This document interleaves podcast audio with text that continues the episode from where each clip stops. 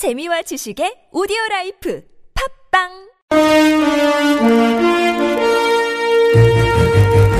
여러분의 합리적 판단을 돕기 위해 오늘의 뉴스를 골랐습니다. 백병규의 뉴스 체크.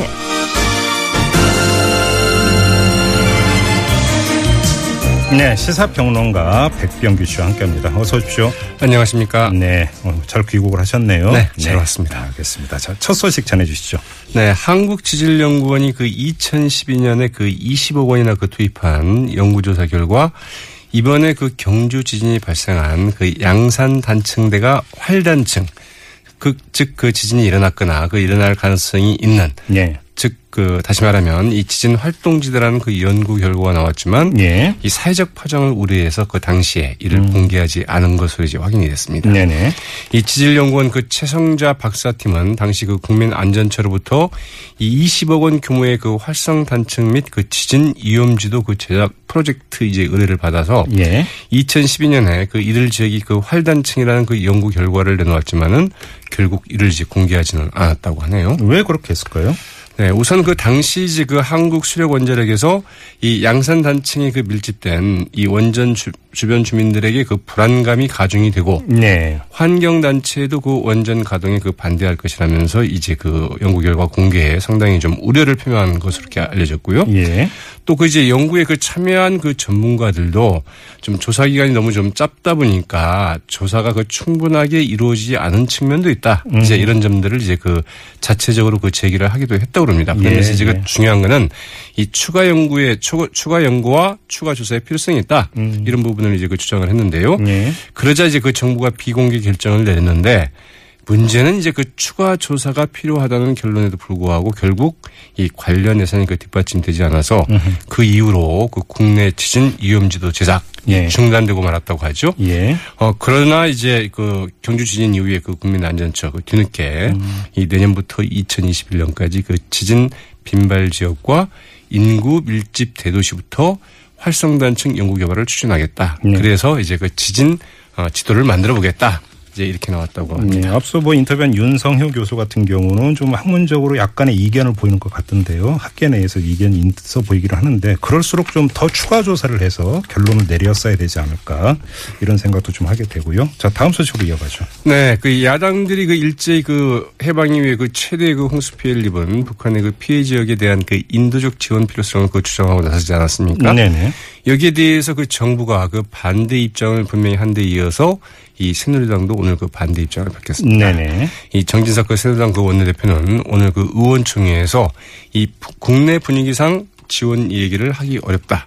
이 사실상 그 반대 입장을 이제 밝혔는데요. 네.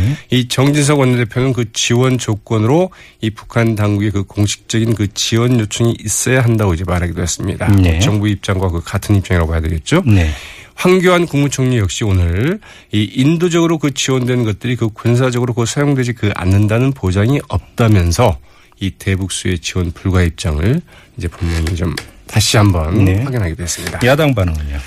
네, 그 더불어민주당의 그 기동민 대변인, 이 정부 여당의 그 인도적 지원 그 불허방침에 대해서 인도적 지원의 개념도 모르는 그 정부의 좀 강경론이 안타깝다 이런 네. 논평을 내놨는데요. 네네. 네, 기동민 대변인은 그 북한 인권을 그 끊임없이 강조해왔던 정부가 자연재해로 그 크나큰 상처를 입은 그 함경도 주민들의 그 고통을 외면하는 것은 앞뒤가 맞지 않은 행동이라면서 이제 이같이 말을 했습니다. 네.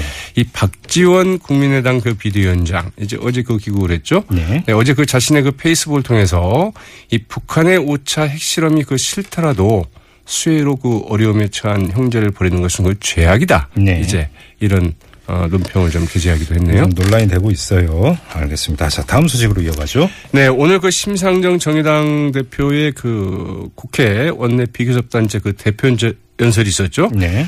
여기에서 이제 그 심상정 대표 대한민국의 그 전립을 위협하는 그 내부의 적은 바로 불평등이다. 네. 이렇게 좀 지목하고 나섰는데요. 네.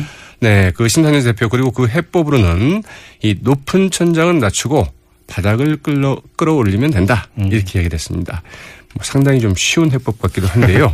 네, 그 구체적인 대안으로 이 민간 기업 임원은 최저 임금의 그 30배, 공기업 임원은 임원은 10배로 그 제한하는 그 최고 임금제 그 도입, 그리고 그 기업 간 격차 해소를 위한 그 초과 이익 공유제 도입. 네. 어, 이와 함께 그 아동과 청소년 노인들에 대한 그 기본소득제 도입을 이제 제시를 했습니다.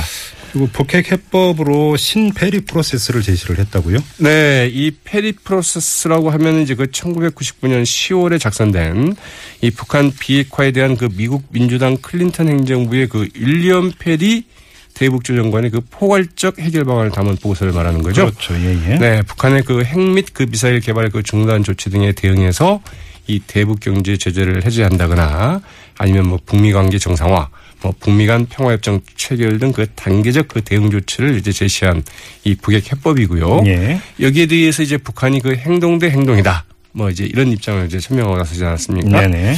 어, 당시 그 김대중 정부의 그 대북 정책의 흐름을 그 대폭 반영했다, 반영을 한 것이어서 음. 율리엄 페리 조정관이 이는 내 프로세스, 프로세스가 아니라 그 임동원 프로세스다. 네네. 이렇게 이제, 어, 지칭하기도 했었는데요. 예. 이 심상정 정의당 대표 오늘 이제 그 핵시대의 그 문턱에서 우리가 그 집중해야 할 것은 한반도 긴장 완화와 그 북한 핵 동결이라면서 이 북핵 동결을 목표로 한 신페리 프로세스를 적극 추진해야 된다. 이제 이런 입장을 좀 개진을 했네요. 알겠습니다. 좀 어떤 소식이 있습니까?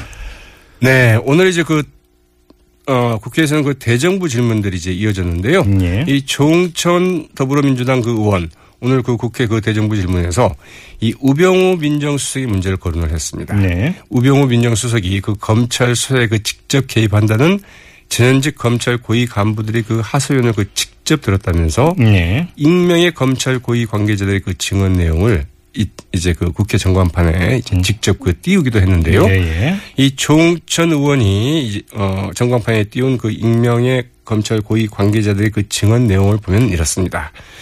이 정부 들어 검찰이 청와대에 대해서 너무 약해졌다. 우병우 수석이 그 사건에 너무 좀 시콜콜 개입해서 못 해먹겠다. 우 수석은 주로 그 본부를 통해서 그 지시를 하는데 이 중앙지검장한테는 그 직접 전화하는 것 같다. 이런 네. 내용들이었다고 하는데요. 네. 이 조홍천 의원은 이른바 그 청와대 그 3인방과 가까운 이 법무부의 그 부장검사가 이 3인방의 그 인사청탁 심부름을 했는데 이 정부의 그 법무장관들도 그 부장검사를 그 따로 불러서 그 청와대 기류를 그 전해들었다. 이제 이런 이야기까지 했다고 합니다. 여기 3인방 이른바 문고리 3인방 얘기. 맞습니다. 예, 예. 그러면서 이제 그 청와대 3인방의 그 인사청탁을 이제 거론을 했는데요. 네. 바로 이제 그 여기에 해당하는 사람이 김현웅 법무장관 아니겠습니까? 이에 대해서 도대체 어떻게 생각하느냐? 네. 이렇게 질의를 했더니 김현웅 법무부 장관 전혀 그런 사실이 없다고 일단 이제 전면 부인을 했다고 하네요. 알겠습니다. 자, 그리고 또 하나 이제 큰 뉴스가 신동빈 롯데그룹 회장의 검찰 조사 지금 현재도 받고 있나요? 네, 그렇죠. 아직 이제 그, 네, 계속 검- 검찰 수사를 좀 받고 있는데요. 예. 어떻게 될지 좀 지켜봐야 될 것 같은데요. 네. 네, 그런 가운데 그 검찰은 그 수천억 원대 그 탈세 혐의로 그 수사 대상에 올랐지만 검찰 출두에 그 불응하고 있는 이 신격호 총괄회장의 부인이죠. 이 서미경 씨의 그 재산에 대해서 그 압류 조치를 이제 취했습니다. 예. 검찰은 그 서 씨의 그 국내 재산을 모두 압류 조치했고 압류 대상에는 그 롯데 관련 주식과 그 부동산 등이 그 포함되어 있다고 이제 밝혔는데요. 이 서미경 씨가 그 보유한 부동산 규모 이 공시지가 기준으로만 1,800억 원대에 그 이르는 것으로 추정이 되고 있죠. 예. 이 서미경 씨가 그 검찰 출석 요구에 이제 그 불응을 하자 어, 여권 무효화 조치 등을 그 취한 데 이어서 이제 그 추가적인 압박 카드를 이제 꺼낸 셈인, 꺼- 꺼낸 셈인, 셈인데요. 이 서 씨의 대응이 과연 이제 어떻게 나올지 좀 주목되고 있습니다. 네, 한 소식만 더 전해 주시죠.